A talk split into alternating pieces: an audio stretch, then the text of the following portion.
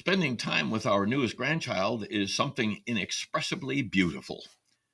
Watching new parents and new life is breathtaking. It also got me to thinking about what goes on when babies cry. Our newest granddaughter, Annika, was here over the pre 4th of July weekend, lighting up our days without rockets and colored bombs bursting in air. Every little smile that she flashes is a sparkler, and without the danger of anyone being burned. But she is not without a fuse. Like all babies, she can be experiencing moments of great animation and joy and then experience the depths of distress, all within mere seconds. Babies seem to possess the ultimate in bipolar capacities, inviting those of us in their orbit to the very heights of joy and then suddenly careening downhill, demanding that we address whatever unhappiness might have suddenly overtaken them. It's what babies do, and they do it exceptionally well. Annika does little of this, at least within our limited times with her. By all accounts, she is a contented little girl who maintains a pretty even keel as she begins her travels on the ship of life. So when she does decide that something or other requires immediate attention and cries out for remediation, people listen. Everybody listens, and with great urgency and commitment.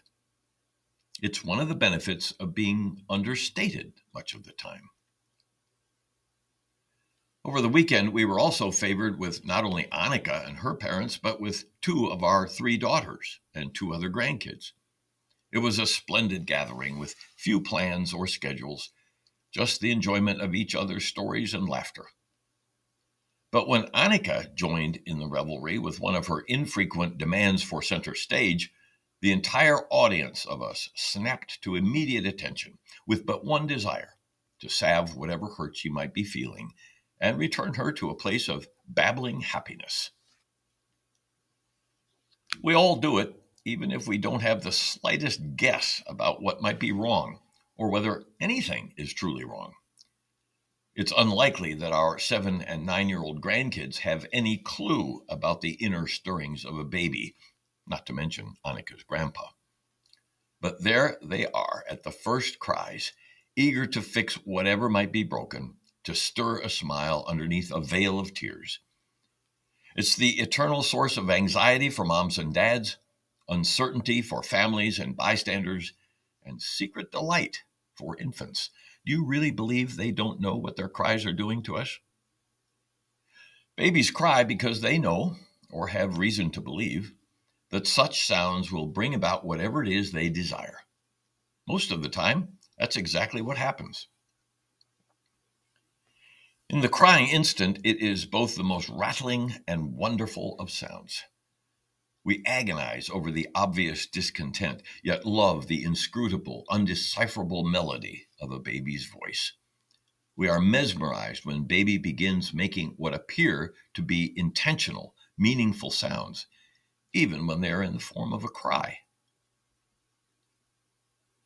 There is a similar phenomenon that sometimes shows up at the other end of life's spectrum. When age, having gradually grown us up into full adulthood, begins to work its way in reverse, back to that much earlier time. We might not see that well anymore, or hear, or fully comprehend what is around us. Memory might betray some of what we once knew, rendering us at the mercy of our caregivers. Occasionally, we will utter a cry for attention when words will not form, when the brain is simply not equipped to talk in conventional language, when the only expression remaining is the utterance of a sigh or a sob. I'm curious about the difference in reaction to nearly identical circumstances. Of course, the innocent newness of life exudes a charm that is incomparable to the elderly who have amassed an entire history of life. Baby soft skin reflects a silky beauty, while wrinkles speak of long trials and energies spent. Babies hold promise, and old people offer memories. But as for their needs, they are not so different.